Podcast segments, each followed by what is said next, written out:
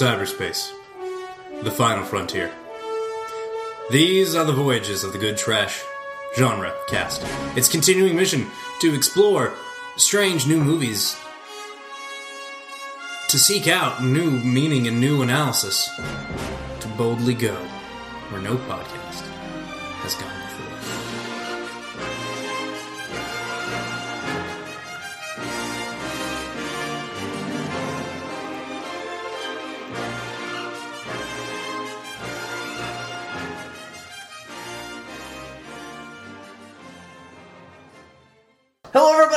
again to the Good Trash Genre Cast, where we, uh, a group of guys, used to be part of the Film Society once upon a time, uh, still continue podcasting into the ether. So, hello, dear internet. We're so glad to be speaking to you about a movie called Spaceballs. But before we can do that, we need to do introductions. And that way you know who is speaking to you through the ether or the buds of your generic podcasting device, whatever it may be. I can tell you right now, it's probably not an Android device. After looking at those Stitcher, those Stitcher stats, That's sad. Uh. Well, introduce yourself, sir. my In name is Dalton. hipster glasses. My, shut up. my name is Dalton Stewart, and yes, it's true. Even on an iOS device, nothing works. Thank you very much. And to my right, sir. I am Arthur Gordon, and somebody needs to bring me the lewds because there's no way I'm doing this show sober. My name is Dustin Sells, and I am your father's brother's uncle's cousin's former roommate. well, that was a nice dissolve. Which what does that make me? absolutely nothing. We are going to talk about a movie called Spaceballs. We're going to give our quick reviews in case you have not seen it, and then we're going to get into spoiler territory because this is not a review show anyway. It's an analysis show. So we begin with a synopsis and then our quick reviews. Voice of the cinema, Arthur Gordon, if you would, sir. Planet Spaceballs President Skroob sends Lord Darkhelmet to steal planet Druidia's abundant supply of air to replenish their own, and only Lone Star can stop them. So let's just get on into it and let's talk about um, our now, or rather our reviews. Uh, whether this one works for us or not, did it age well? Does it fail to age? Does it does it give us a song of a fine combination of fragrances as you sip this wine, or is it more worthy of the drain? I ask you first, Mr. Dalton Stewart. What say you, sir? It's okay. It's funny, like your your dad's funny at a barbecue, and he's had a couple of beers. he's had just enough to forget that you're his kid, but not enough to forget that he's in a he's a grown man. It's, it's dad funny. It's you know, it's like uh, run, Forrest, run. A limo pulls up. My ride's here. It, it's dad funny. It's dad jokes for the whole movie, and it's cute. Um, and a lot of Mel Brooks movies are like that. I don't like this as much as I like other Mel Brooks films. I certainly wouldn't put this up there with Young Frankenstein by a long shot. Uh, fair. or uh, you know, Robin Hood Men in Tights for that matter. I think Robin Hood Men in Tights is a lot funnier than this. Um, it, a lot of the comedy in this just feels really tired mm-hmm. and lazy, and I honestly don't know if it's because so much of what Mel Brooks did has been so influential for so long that it's like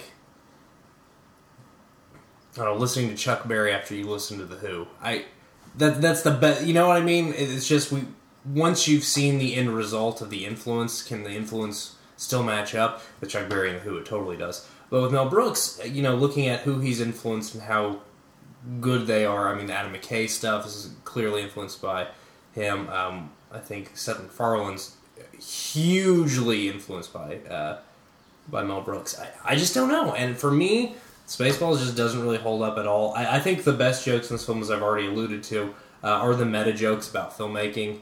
Uh, the my favorite joke in the whole movie, the only time I laughed out loud watching this was "Nice dissolve." Thanks, John. John Candy's always uh, he's he's great. But yeah, the "Nice dissolve" line was really funny to me. John Hurt uh, reprising his role from Alien, also hilarious. Yeah. So there, there's some the pop culture jokes that are timeless, like the merchandising, like the aliens reference. Those really work. The few pop culture references that are a little dated still work okay. Uh, but again, for me, it's all the meta stuff, the winking, the nature of the filmmaking itself that's going on, the merchandising stuff. I think that's very smart and kind of on the nose. But all the dick jokes, all the fart jokes, all the slapstick comedy, I don't find any of it really that amusing. And I like slapstick comedy and dick jokes typically. Uh, but for me, it just doesn't really work that well.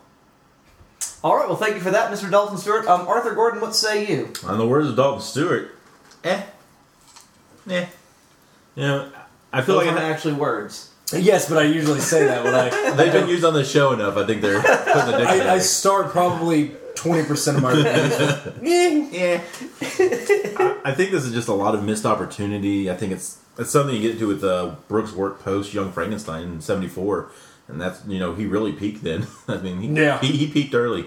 He peaked early.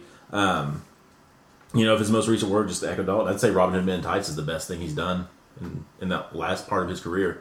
Uh, Spaceballs has a lot of stuff going for it. I think the cast is a lot of fun. I like John Candy. I like Bill Pullman. I think Bill Pullman's really. I think it's here. a lot of fun.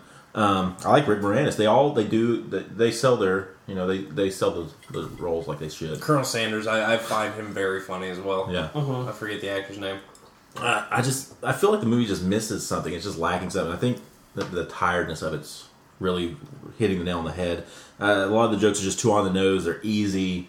You know, we've got Lord Helmet with his oversized helmet. I bet she gives great helmet. Yeah, and yeah. It's just they're easy jokes to make. It's Yeah. the easy jokes. exactly. And Mel Brooks is smart. And, I, and That's the thing. is anybody else shocked that they didn't name Barf like tobacco, like in keeping with everything else?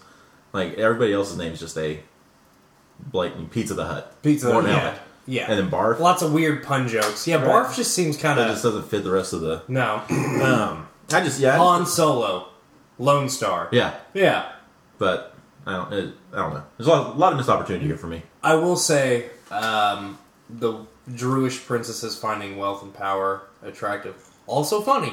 There are some good Yeah. jokes in here. You know, she doesn't look Druish. She doesn't look Druish. That's funny. there are some good. The, the nose job bit. Yeah, Uh, he he's the best plastic surgeon in all the galaxy and Beverly Hills. Like there are some good jokes in here, but yeah, but a Yeah. lot of them are. I bet she gives great help. You, you know, they've gone plaid. The whole ridiculous speed sequence is really obnoxious. I love the pulling the Spaceballs VCR out. That's that's great it's to me. But yeah, I'm right there with you. I, Arthur, I think we're exactly on the same page. The bits that aren't too easy are really smart and really funny and really good. Yeah. But the bits that are too are too easy just don't really work that well. yeah. So that's what that's that's my verdict on it.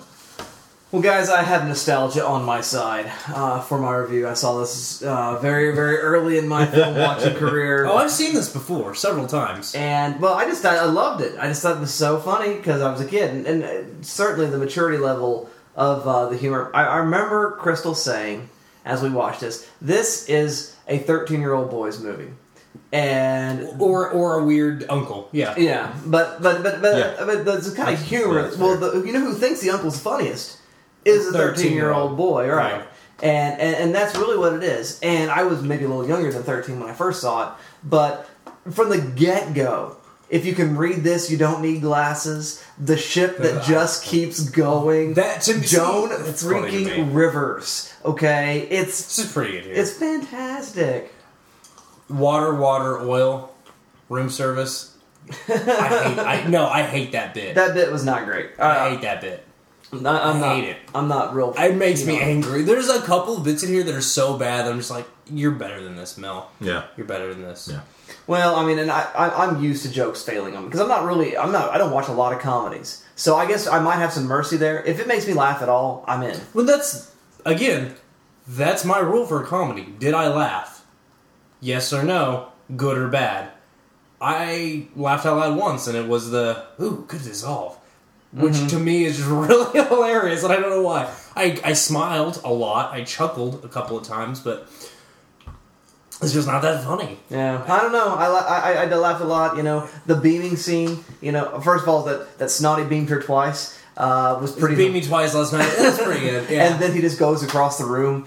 I, I thought it was pretty hilarious. the head on backwards is stupid. The going across the room, going one room over, that is hilarious. Yeah, yeah, and I, I, I yeah, and I would and that's a lot of this movie. I think is a lot of really stupid, easy jokes mixed with some effortless, effortlessly brilliant jokes. Well, I think it's flat for for nail, flat for nail, right? It's just you flat one out, just doesn't hit at all, and then you nail one. Mm-hmm. Yeah. And uh, since for me, again, uh, when I watch comedy, I, I'm typically not amused. I'm not a big fan of comedies in general, and uh, so I, I'm used to not laughing. And when I laugh a half the time, that's a success for me.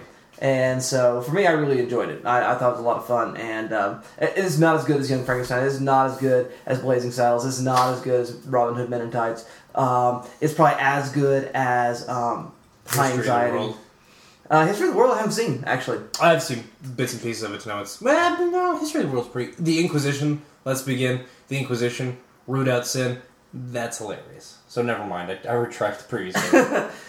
Nonetheless, I think we, we now have an idea where we're all coming from uh, as far as our appreciation of the film. I think at this point it's good to go ahead and move on to our analysis. Hey, you in my class? I am today. So our analysis as we move to it, I begin with you, Mr. Arthur Gordon. What do you say? What bring you? Parody is a tricky medium to use. I, I personally, I like I like parody a lot. I like satire a lot. I think if you do it well, it's one of the, the, the greatest things ever done.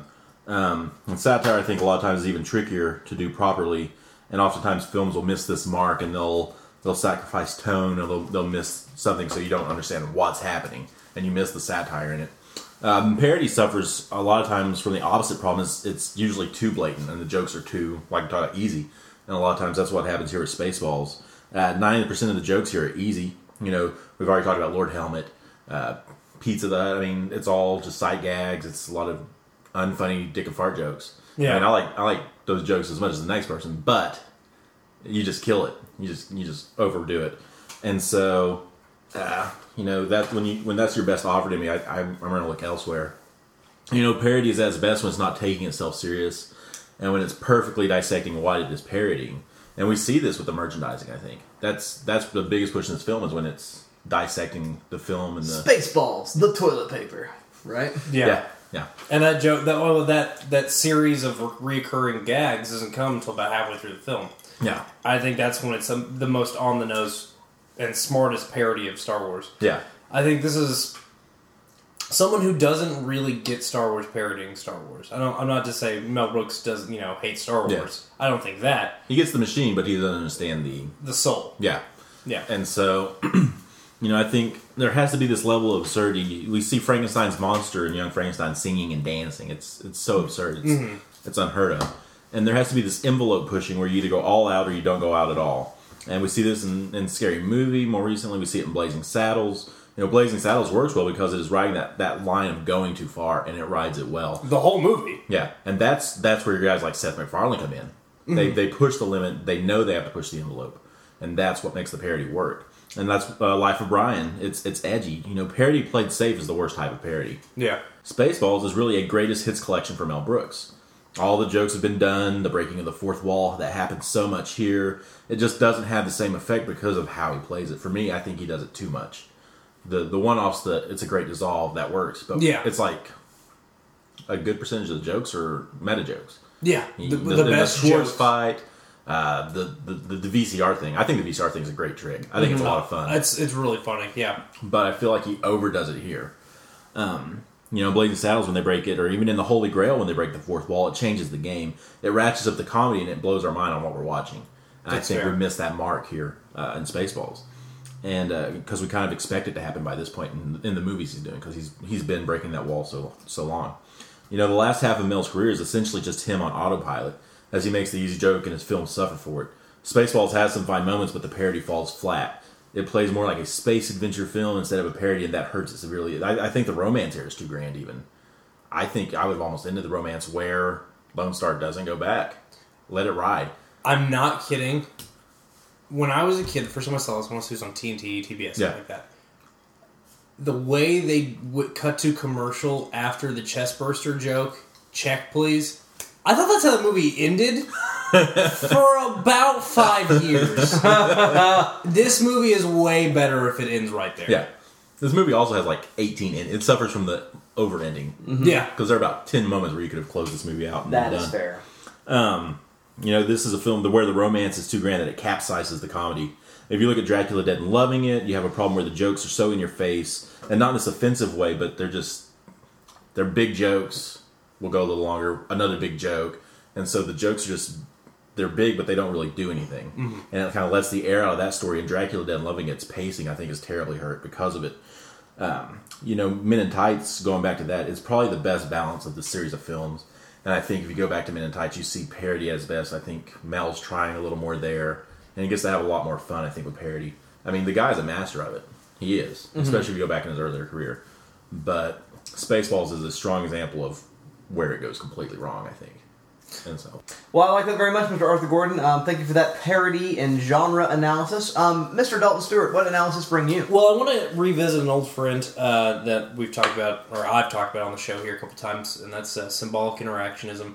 Uh, and that is this kind of this school of thought in sociology uh, in, in which basically you, you can study how we interact with each other. So, what a stop sign means, what a middle finger means, uh, what a uh, its complicated relationship status means, how we use these symbols to form the society we live in. Uh, and when I thought about why I thought about this while watching Space also Spaceballs was this idea of a cultural shorthand. Uh, people of a certain age group kind of come a cer- in a certain similar upbringing really come to have a cultural shorthand with one another. I, I can meet just about any guy born from, you know, 84 to 94, mm-hmm. and we'll get along pretty well. Any white guy from 84 to 94 who grew up in the suburbs because we have a similar cultural shorthand. We understand the same things. Any suburban dude from 84 to 94, we're going to get along because we grew up with the same things. We grew up with Ninja Turtles, we grew up with Power Rangers, we grew up with Star Wars. Mm-hmm. And to me, Star Wars is the most important cultural shorthand that we have because it's one of the biggest things ever. Mm-hmm. And it's not only big in its success, but it's big in its ability to span generations. Because it started in 77, it ended, quote unquote, in 2005, and it started back up, you know, just last year with the news that, you know, episode 7 was in production. So Star Wars is this just kind of decade spanning, genre spanning, cultural spanning um, thing.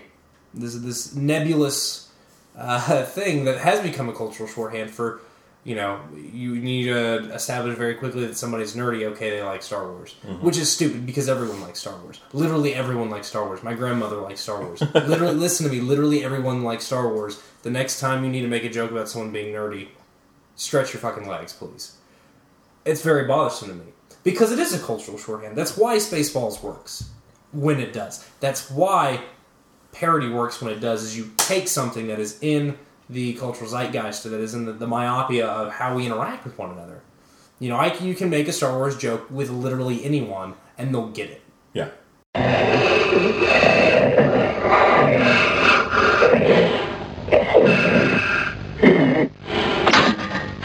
I can't breathe in this thing! And that's why Spaceballs could have worked better and does work at all. Mm-hmm. Is everyone gets Pizza the Hut? Everyone knows who Jabba the Hutt is. I mean, if you stay on the surface level, if you don't go digging into the expanded universe, then everyone's going to know what you're talking about. Yeah. pretty much.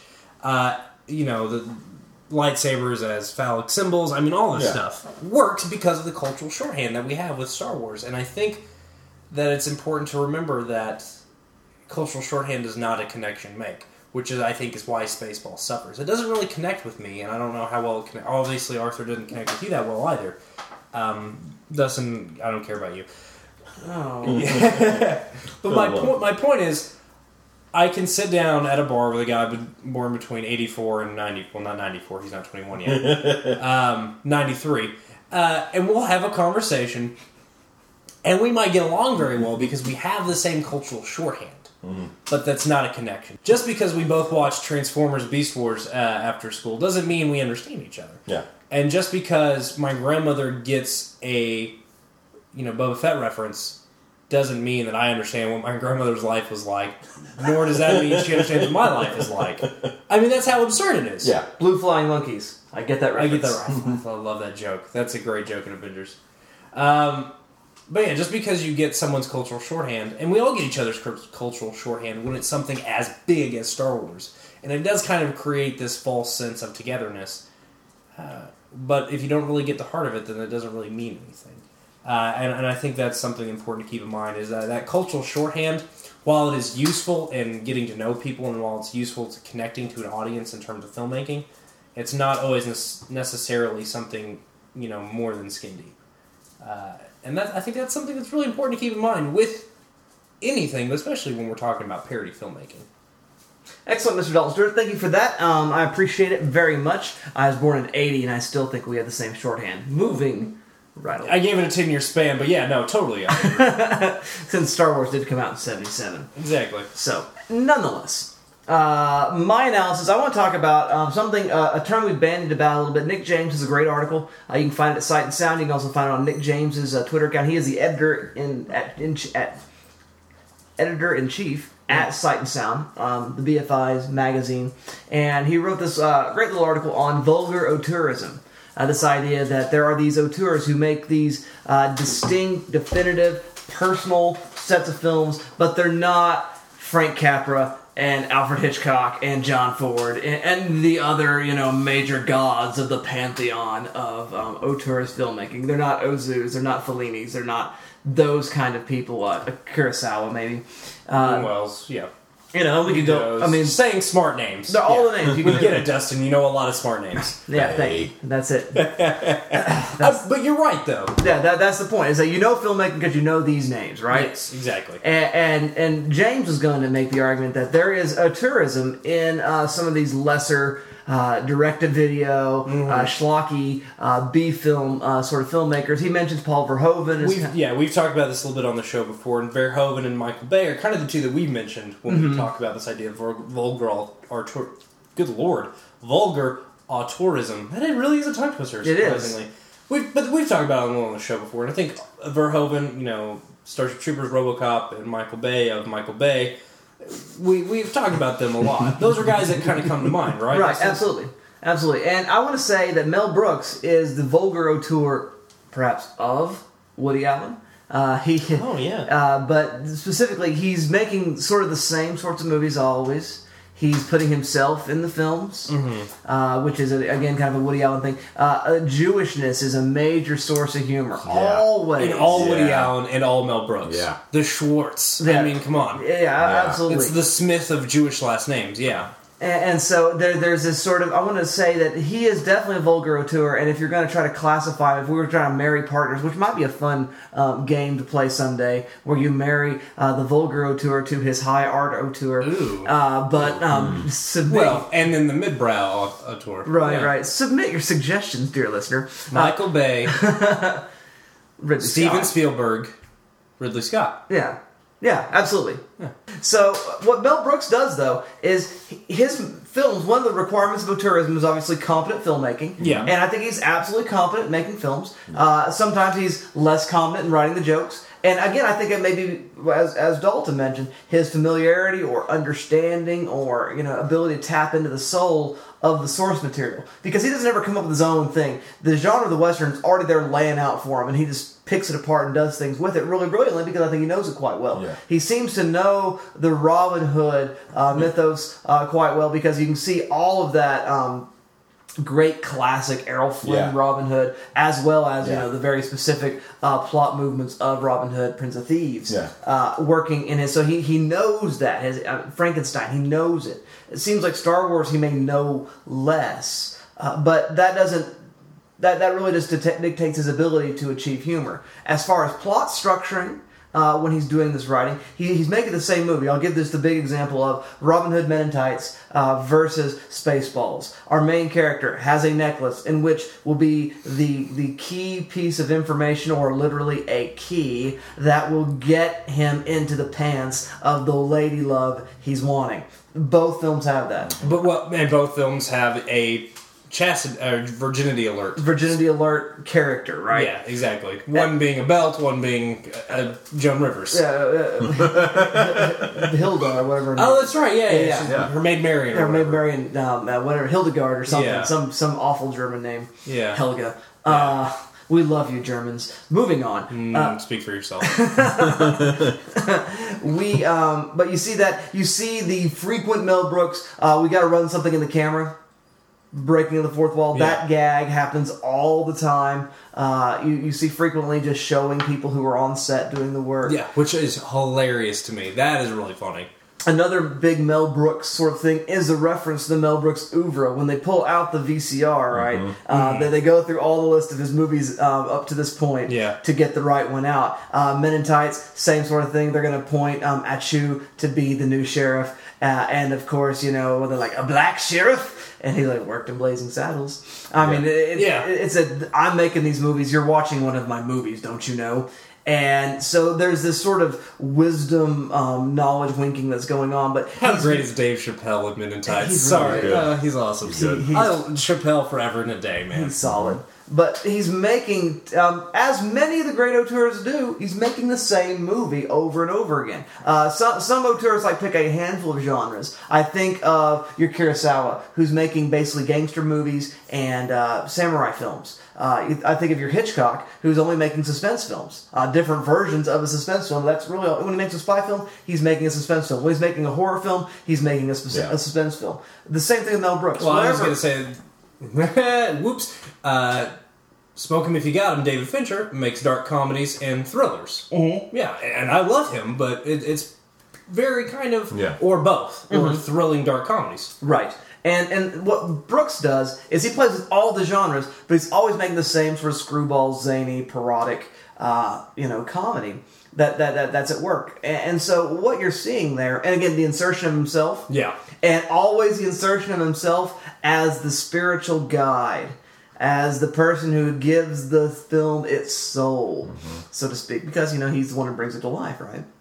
And so I would argue that that auteurism, a la, you know, Hitchcock, who inserts himself in all of his films, uh, or, or Scorsese, who visits the same sort of meta theme, Woody Allen. Woody Allen, etc. Those sort of people are doing the exact same sort of things. It's just that Mel Brooks is never going to work with a great budget. Mel Brooks is never going to um, give up the ability to write his own scripts, uh, and he's going. He's never going to give up Or direct his own script. for direct his own scripts, right? And he's never going to give up his wacky sense of humor, Mm-hmm. um, and that's just part of who he is. But he is he's definitely an artist making a uniquely. Uh, and auteurism is really Yeah. about authorship.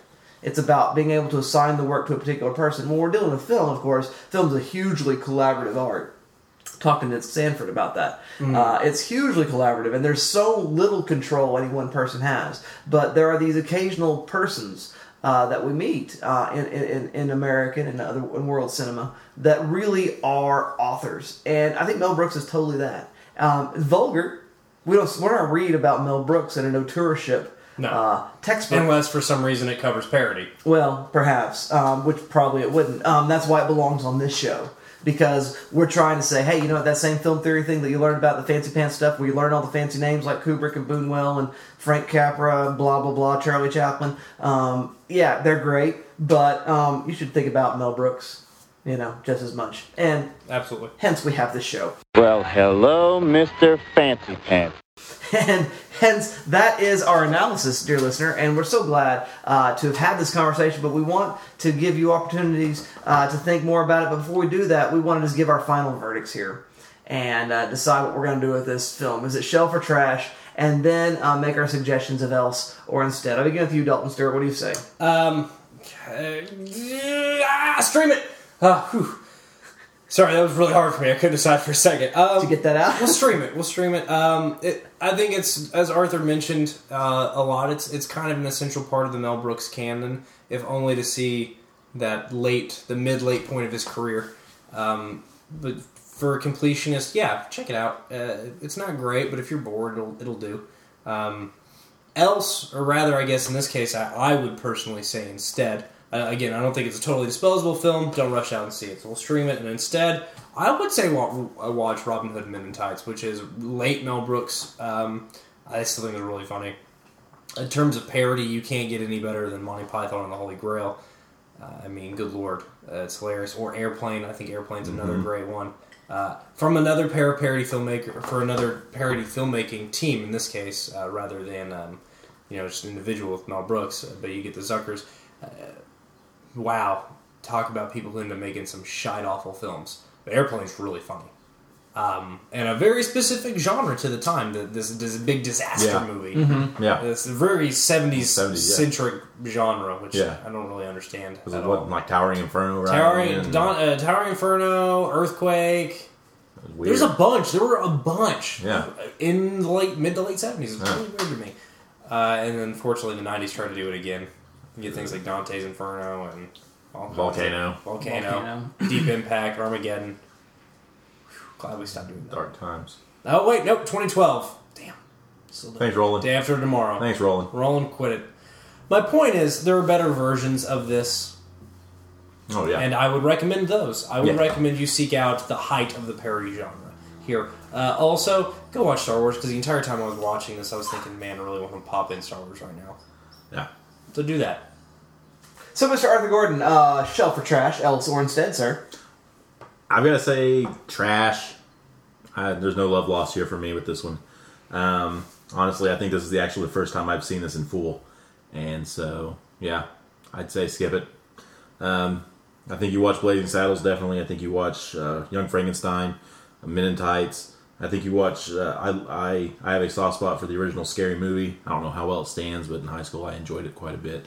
The Wayans brothers were funny in their first outing. Um, I think you you watch Holy Grail, and I think you watch Life of Brian. Uh, the Monty Python boys are they're good at what they do, and so if you want to see parody at its best, I think you watch some of those films.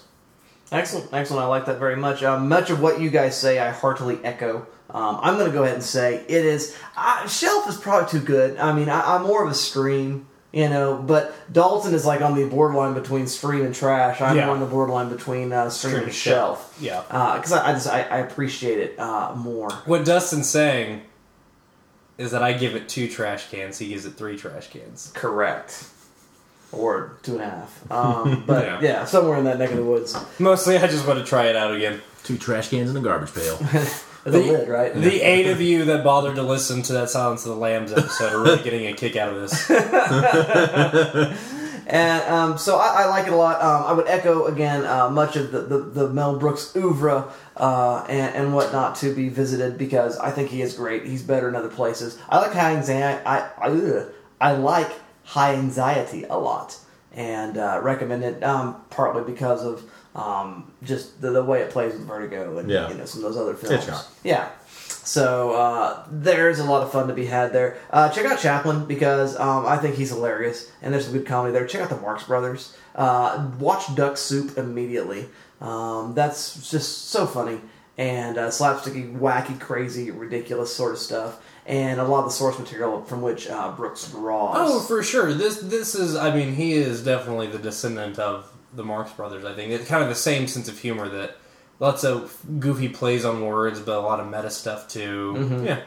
So uh, check that out, and uh, I think a good time uh, would be had uh, by all if you did so. Uh, thank you so much, gentlemen, uh, for your suggestions, dear listener. You may have some homework. Uh, let's uh, move on now and just talk about what you guys, uh, the dear listener, this show is all about you. Uh, what it is you thought about what we said uh, so far this week, uh, what suggestions you would make uh, to play the game, match the vulgar auteur to the high auteur, and maybe somebody in the middle. Um, do let us know about all of that, but you have to find some way to connect with us. And that's probably via social media. Arthur, do you know anything about that? Uh, yeah, I got a couple things for you. Uh, you can find us, or you can email us, goodtrashgenrecast at gmail.com. Uh, you can find us on Facebook at facebook.com forward slash good trash goodtrashgenrecast. We've got a couple of things coming in this week. Uh, Randall Bays, when I asked about how people felt about Spaceball, Randall Bays uh, replied that he enjoys the movie, he thinks it's fun. And Caleb Vesley uh, got a little creepy on Facebook. He said that he would like for me to sensuously rub my beard against the microphone. I'm not going to engage that fetish. Uh, however, he does say We finally have a stalker! Do any of us know Caleb personally? I do. Okay. oh, okay. And he does say though that I have a better voice than Dalton, so there is that. Thanks, Caleb. Yeah, suck it, Vesley. Nice. That's what we've got coming in from Facebook this week.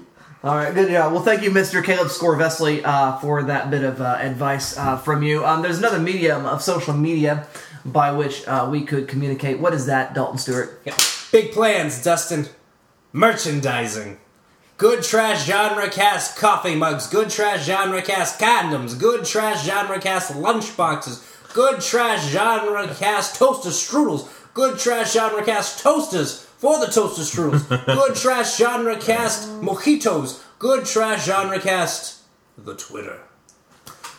Ladies and gentlemen, you can find the Good Trash genre cast at good underscore trash. Excellent, thank you for that. Is there any feedback uh, available? We have a quick turnaround this week. There is scant a little, but as you said, in fairness to the listener, there has been quite a quick turnaround this week, much more than we typically have. Uh, Brad uh, Leperson wanted to go ahead and let- Leperson. I, I'm just going to keep calling him Leperson. I know. Brad uh, L. Epperson, Brad Leperson, uh, wanted us to know that he was stoked about the Event Horizon episode, and Sam Neill is a scary man. Hashtag nightmares. Hashtag Antichrist. Hashtag Omen three. And I'm adding my own hashtag. Hashtag Why are you scared of English people, Brad? He's not that scary. Uh, Caleb wrote in and said uh, he he used us to plug himself. A little bit. I bet he did. Phrasing. but he he called himself at Good Trash uh, Caleb. At Good Trash, Caleb hosts. Oh no, never mind. He didn't use this to plug himself. My bad. Caleb hosts Game of Thrones fan cast at Cast Beyond. At Cast underscore Beyond underscore GOT. You really should be at Cast underscore Beyond underscore the Wall. I'm sorry, Caleb. Uh, but the first episode of their second season of that show is is live, so we retweeted that from the Good Trash. Always happy to support a uh, a fellow, uh, or a rather a former uh, collaborator. Uh, Caleb, we're happy to see you uh, still podcasting out there. Um, and Caleb Vesley, once again, giving me crap on the Twitter. Listener of the week. Listener, listener of the week, Caleb Vesley said he had a uh, a month idea, a, a marathon idea. Nicolas Cage November. Have you ever heard? Have you ever heard of Nicolas Cage roulette? If not, look it up. Could be fun? Question mark. I don't know, Caleb. Could it be? Use proper punctuation. Um, I've never heard of Nicolas Cage roulette. Have either of you? No. Well, then we'll look it up later and give you a report back. But I like that as a marathon idea. So I would say, listeners, that that is enough feedback between tweets and retweets and and favorites to keep me from having to subject you to this week in Nick Sanford.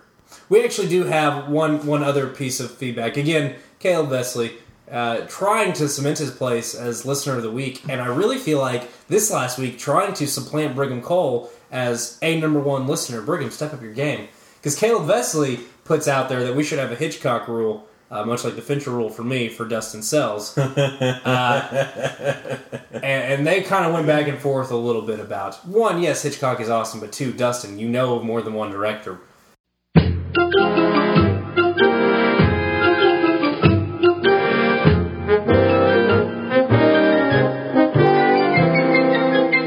Caleb also did want to let us know that he he just watched the finally watched the last five episodes of True Detective last night. Amazing, all caps, period. McConaughey's arc in the finale is phenomenal. Outstanding. Well, good job, Caleb. Um, and uh, good job, gentlemen, uh, for sharing that. Obviously, we are available at Podbean. We are also available at Stitcher Internet Radio and uh, through your iTunes. Uh, so you can listen to us in a great many several ways. There's also an iPro, or not, excuse me. There's also a Tumblr account uh, for the goodtrashgenrecast.tumblr.com. Um, there's pictures there of things that we talk about, which is kind of fun, and occasionally articles and occasionally funny, gify looking things. So you should waste some time there. Do it. And let's move on though, because guys, I think it's time for the game. Time to play the game. Time to play the game.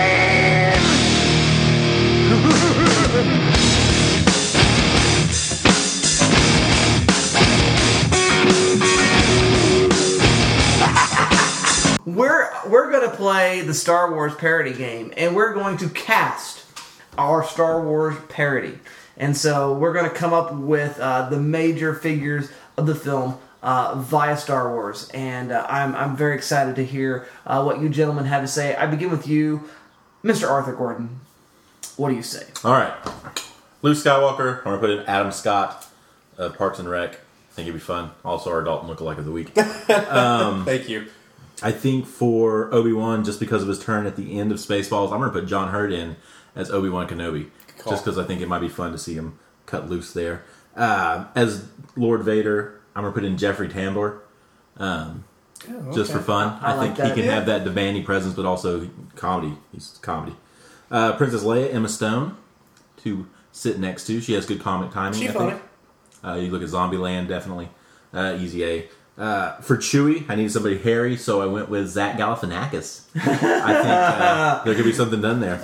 Uh, and finally, as Mr. Han Solo, I'm going to go with Star Lord himself, Chris Pratt, and put him in as the best, uh, whatever Han Solo is. My mind's not working right now. Smuggler. Smuggler. There we go. That's the word.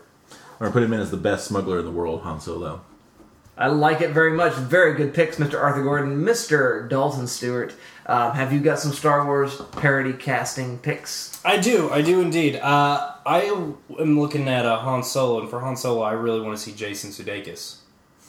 I mean, come on, right? Yeah, I see that. you're laughing. I see For that. for Jabba the Hutt and Boba Fett, I want Will Forte and Will Arnett. Put them wherever you want. I, Either one. either either Yeah. or either one can be either one. I don't care. For Grand Moff Tarkin, uh, I'm seeing I'm seeing something in the neighborhood of uh You guys like that, right? I'm kidding, I didn't cast Grand Moff Tarkin. I'm kidding. Um, but for Princess Leia, I'm definitely seeing uh, Kristen Wiig. I just I love her to pieces. I think That's she's good. so funny. That's a good call. Yeah, thank you. That's a good I, I call. think she could be really good here. Yeah. Um, for Vader, I, I just felt like it would be really racist of me to recast it with a white person. Uh, so I went with Key and Peele, both of them. One can be in the suit, one can do the voice, and they, I think they could do some jokes with that. Uh, I just love them both. I think Fair they're, enough, They're yeah. both very funny. Um, I like Alan Arkin uh, as uh, old Ben Kenobi. yeah, right. Yeah, thank you. I'm there. I'm Thank there. you. Um, for C3PO and R2D2, I also went with Chris Pratt, but I went with Chris Pratt and Nick Offerman. And uh, C- as C3PO and R2D2, and not just because I love Parks and Rec. Who's who? Who's who? Who cares? uh, for Chewbacca the Wookiee, I went with somebody that I feel like could feel like you know could fill out the costume. So I went with Terry Crews. I feel like he could be a, a funny uh, Chewbacca. And finally, for Luke Skywalker, I went with uh, Jack McBrayer, uh, better known as Kenneth the Page from Thirty Rock, Oh, okay. Okay. because Yeah, yeah, he's yeah, yeah, blonde yeah. and goofy Yeah, yeah, looking, yeah. and and is immortally young looking, also like Mark Hamill. Um, Yeah. I just ah, I, I think there's a better there's a better Star Wars parody than Spaceballs waiting to be made. That's Yeah. my feeling. Can we get Dave Chappelle's Mace Windu? Oh God, Can that happen? have you seen the sketch? There is a Chappelle show. There's a Chappelle show sketch where there has been allegations of sexual abuse at the Jedi Academy. Oh no. And Yoda has been forced to step down as the head of the Jedi Academy, and the new head of the Jedi Academy is Mace Windu, and it's Dave Chappelle. But he's dressed up as just regular Sam Jackson. He's got a sweater and a Jheri curl and a cigarette. Master Windu, what do you think of the Jedi's that have been uh, had these allegations brought against them? Yes, they deserve to die, and I hope they burn in hell. it's it's one of my favorite Chappelle show sketches. That's it's good it's brilliant. That's funny. I actually did have a Grand Moff Tarkin. I wasn't kidding, but I can't remember who I thought of. it was another S- former SNL cast member. That's fantastic. So, That's funny. but uh, I, I'm a, I'm aware most of mine are just a bunch of people who've been on NBC. Yeah. But uh, that's because NBC, NBC gets the funniest comedy. people. Yeah. TBS, you don't know funny. NBC does. Yeah. Nice.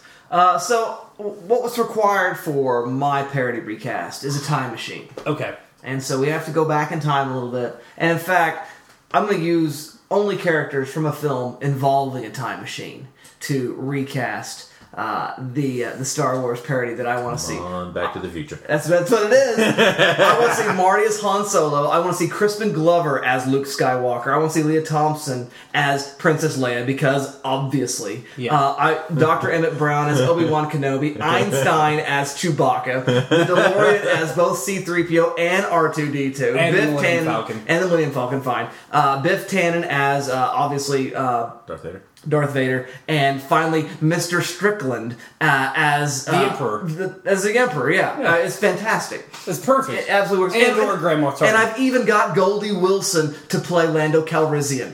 It's good. It's fantastic. It needs to happen. Darth Vader. The Sith Lord. So um, that's that's my parody recast, That's so good. and I wanted to be shot just like kind of like uh, the most dangerous game shot at the same time as King Kong. Yeah. So in the morning they're shooting Back to the Future, and in in the the afternoon they're shooting their, their Star Wars remake. That's what I want to have. I would happen. watch that so hard, Oh my god. so, So hard. that's a fun game. Uh, Uh, you have no idea what you just did to- to twelve year old me. Putting putting Lea Thompson In a still bikini. well, and really anything Princess Leia. You're a monster. That's funny. The damage doesn't look as bad from out here. Oh, Lord. So, dear listener, we would like to hear your recasts. We'd like for you to play the game right alongside us and uh, let us know what you think uh, about the possibilities of a parody of the great uh, canon films of the Star Wars universe. Uh, let's move on and uh, finish up this show as we always do. And the way we always finish up the show is with what's got us fired up this week in pop culture.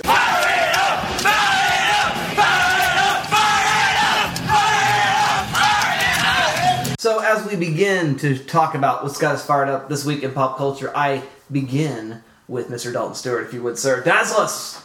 Well, as we are recording this week's episode within the same week we recorded last week's episode, if that checks out to you, time travel.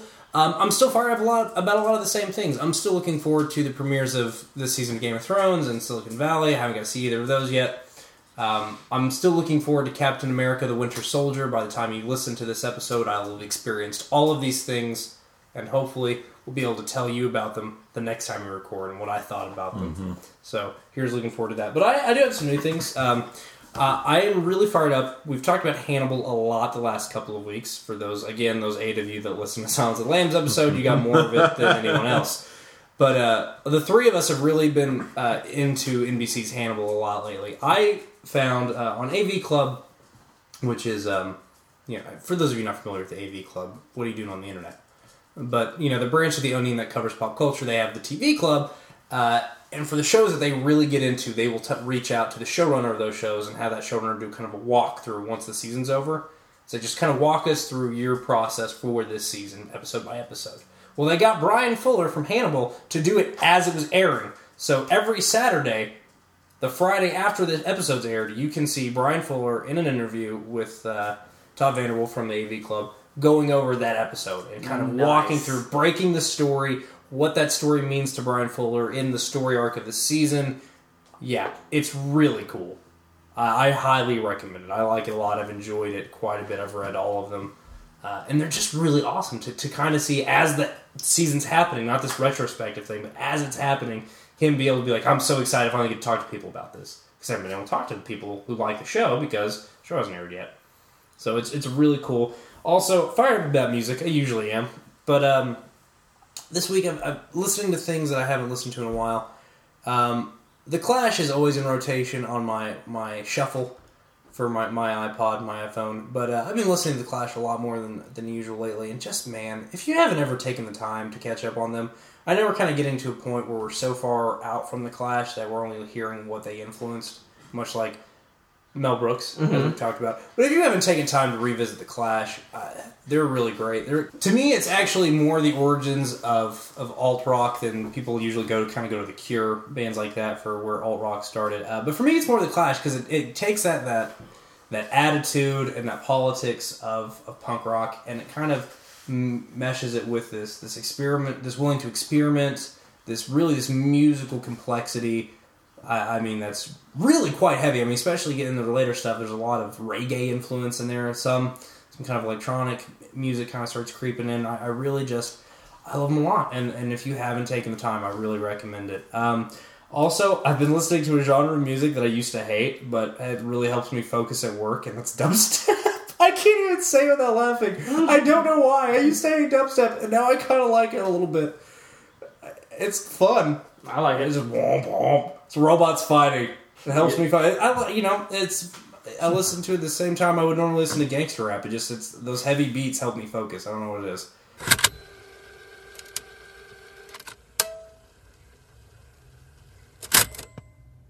To get a thousand miles from the Earth, a rocket would need this much power.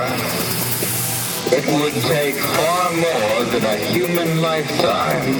But a space station might look something like this. To get a thousand miles from the Earth, a rocket would need this much power. This much power. This much power.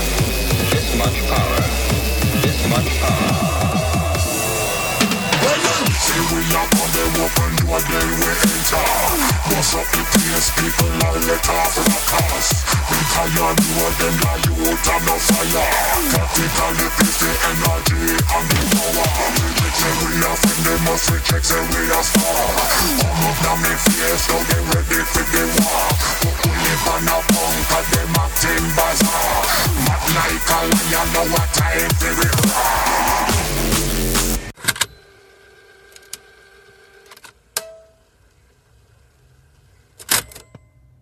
roar Yeah, That's why they utilize it in horror film to really build the tension so you'll focus on the screen, right? Man, yeah, you do. Dubstep has become really popular in horror films. I.e. Sinister. Sinister. Yeah. Yeah, Jinx. It's not even yeah. It's it's just like this. And the thing I like about in Sinister, I know we've talked about this before, but it's that mixture of that typical or- orchestration with with the sound effects, with the actual uh, diegetic noises of the film, with the, the kind of the the electronically manipulated. Yeah. That's And it's really it's interesting though. It's something you see in uh, Event Horizon actually. In '97, he's doing a lot of that same sort The of l- l- orchestra- the orchestration and with the, the techno. Yeah. Yeah. I mean, yeah. Hmm. Interesting conversation about horror and electric music. Yes. But that's all I got to say. Yeah, well, thank I'm you done. for that, Dalton Stewart. Uh, Mr. Arthur Gordon, are you fired up this week? Actually, yeah, I got a few things. First, just while we're on the topic of Event Horizon, did you know there's like a 30 minutes additional that they cut from that film? Yeah. A lot gorier. Yeah. Lot- I wish we could have seen that movie. I know. Me too. Yes. Regardless. Anyway, okay, so Marvel has announced, Kevin Feige has announced that they have films scheduled until 2028. Yeah, I saw that. I'm sorry. What? Kevin Feige has announced that Marvel has films announced, planned, dated until Mo- 2028. So 14 years from now. There are Marvel films lined up for 14 years. That's awesome. That's crazy to think about, isn't it? I want to know who who we're gonna get. I've, I've heard Doctor Strange, I've heard uh, Black Panther. There's some Give fun me stuff. Doctor Strange. Give me Black Panther. There's some fun stuff. that- Liberate there's Wakanda by down- any means necessary, motherfucker. Say Wakanda one more time. Uh, on a more tragic and related note, uh, producer Jason Blum has announced that there could be a Purge movie every year. Every here's I had no idea they were making a sequel to The Purge. Less than a year, like literally a yeah. year. It's gonna come out less. It's gonna come out like ten months after after the, The original. original? I actually think it's really interesting though to uh, see because The Purge is a really interesting story or idea for a story. Yeah. It's a very high concept horror film. Yeah. That from what I've heard, I- again I didn't really see it, but kind of just boiled it down to a generic home invasion film. Yeah. Well, I saw Funny Games, and I think that's what I was wanting. Yeah. But I like the idea of getting to see that idea on like, oh, you don't get to hide in your super smart house. You're st- you ran out of gas ten minutes before nightfall on the purge. I Yeah. think that's really brilliant. Yeah. I think it can be fun. A lot of potential. But he wants to do one every year. He said there's potential. He thinks it could be fun. Yeah. Oh, jeez. Um, next thing, last night David Letterman announced his retirement That's right. after twenty something years or thirty something years of uh, Tonight Show hosting. Somewhere, I think he took over the 20 Late Show in Yeah. '93. So, um, just kind of the end of an era there with Leno finally stepping down and Mm-hmm. actually stepping down this time, and Letterman now retiring. A kind of new era in Late Show. Uh, the next thing, I don't know if it's been actually confirmed or if he's just in talks, but it looks like Michael C. Hall could be putting on the red suit of Daredevil, and so that that has potential That as a part of happy. Netflix's uh, Daredevil.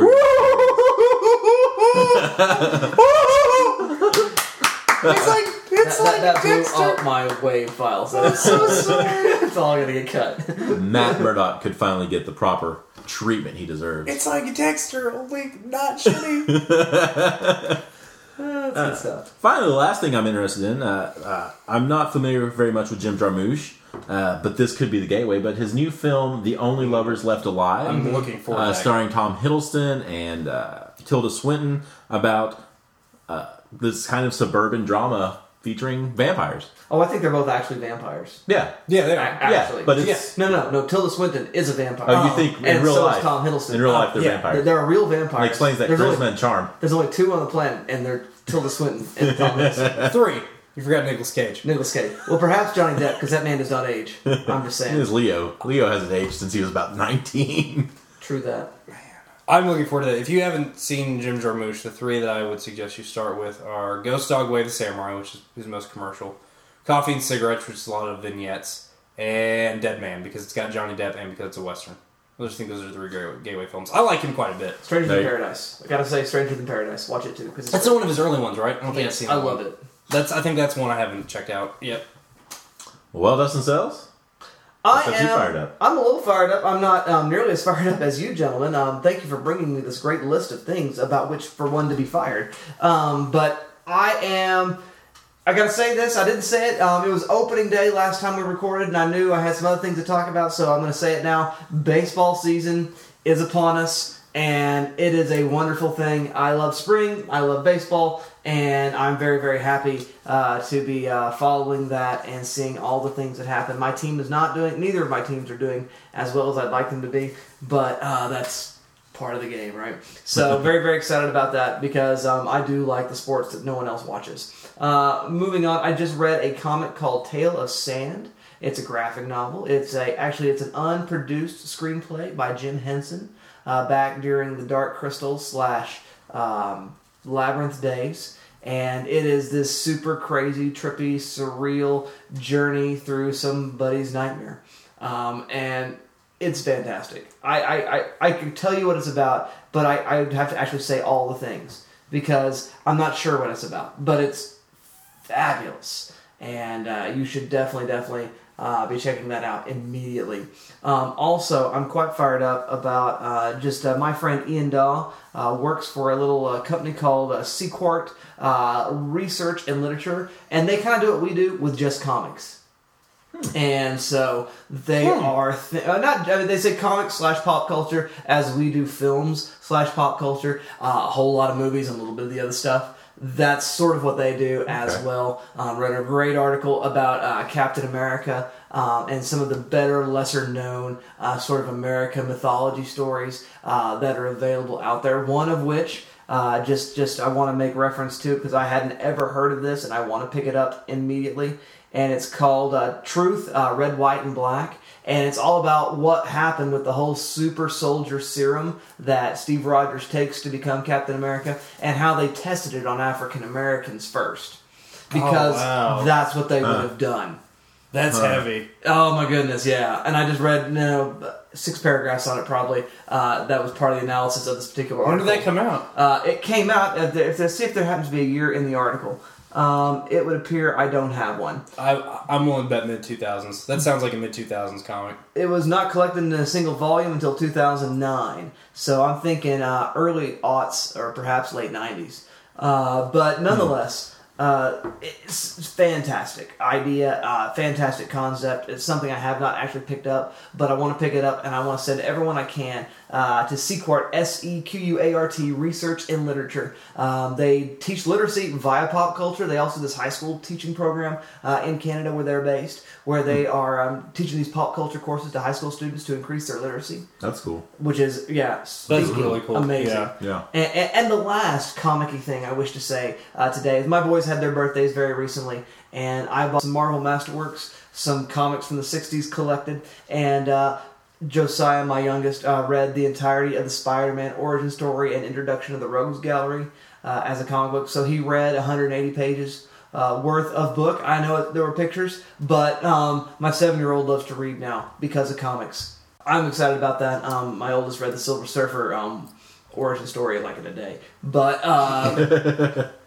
but anyway, I just I love comics uh, a lot right now, and there's something I'm thinking about uh, quite often. So excited to see uh, Winter Soldier and uh, what else is coming down the pike. Dear listener, what are you fired up about? Um, there's a whole lot going on. Arthur made a slew of announcements. What are your reactions uh, there too? Uh, what do you think of the Clash in punk rock? Um, love it or die is all I can say to you. And that's yeah.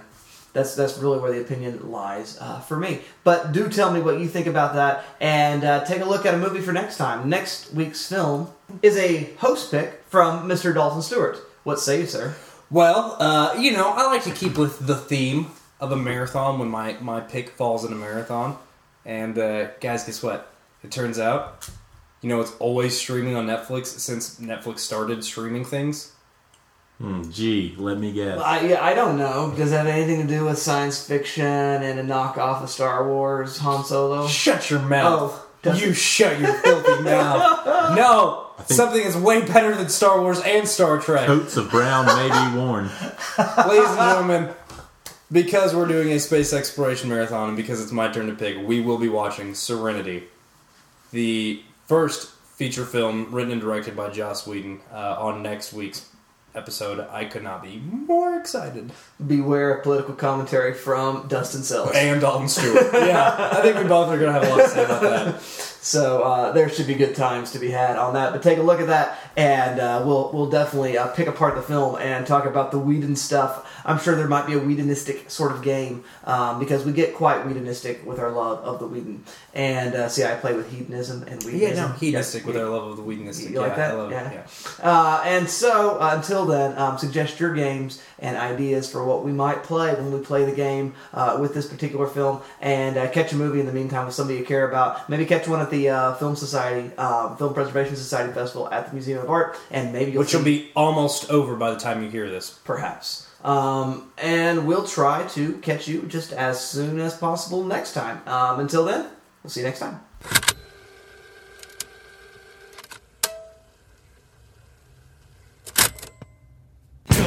Mess with Jabba the Hutt if you wanna survive. Don't mess with the Hutt if you wanna survive. Don't mess with Jabba the Hutt if you wanna survive. Don't mess with Jabba the Hutt if you wanna survive.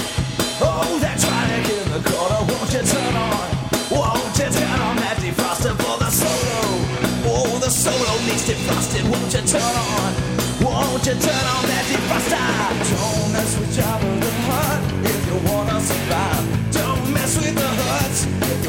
you wanna. Don't mess with Jabba